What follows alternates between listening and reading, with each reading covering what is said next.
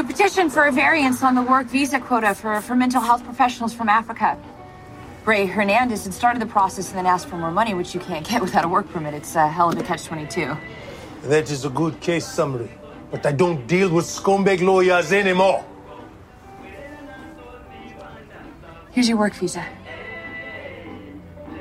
In the new drama Saint Judy, actress Michelle Monaghan portrays real-life immigration attorney Judy Wood, who spent a lifetime championing the change of immigration law. And joining me right now is Judy Wood herself and Michelle Monaghan. Greetings from Las Vegas. Good morning. All right, Judy, we have to hear the story. Tell me about when someone approached you that wanted to make a movie about your life. Tell us about that, that script-to-screen adventure. Well, it happened one early morning in Atwater, California.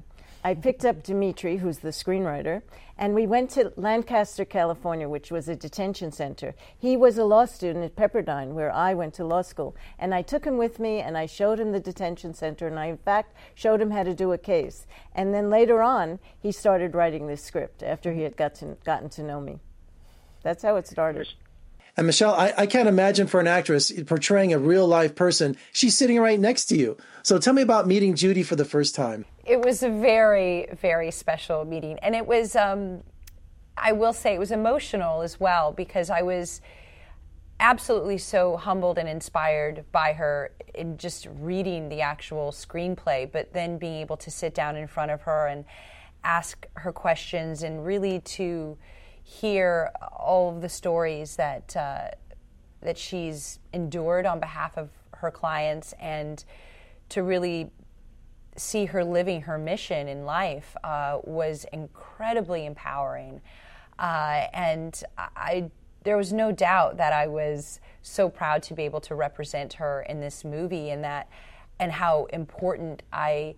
I felt, and I still continue to feel, that this movie needs um, audiences to see it, because there's so much to be to be learned about the, the human experience of so many immigrants and, and refugees out there. Not even here six months? You spawn your own practice. I uh, need you to talk to Alex. Got into trouble, you want me to fix it. I love how when he's good Alex, he's yours, but when he's bad Alex, I'm the one who has to deal with it. Can you talk to him, Matthew? I have always done everything you've asked. Thank you. I hope he inherited the best qualities of the two of us and not the worst. He's resilient like you. Now, Judy, you've championed change in the asylum laws and immigration for most of your career. Exactly what did the asylum laws say before you got involved?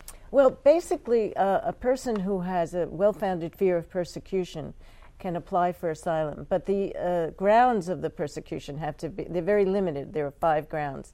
And so if a woman presents her case and uh, is not able to enunciate the fact that she actually does have a political opinion and that she's been raped on account of her political opinion, if she's not able to actually garner those facts, most likely she will lose her case in court. And the problem is there's so much shame and guilt attached to the fact that the person who you're representing has actually been a victim. It's very hard for them to overcome that shame and to tell the truth. And then when they do tell the truth, they're not believed. So it's kind of a crushing experience. And Michelle, tell me about working with Common and, of course, the great Al Molina. I mean, what's there to say? they're, they're incredible. Uh, they're both such gentlemen and just tremendous actors. Uh, they're...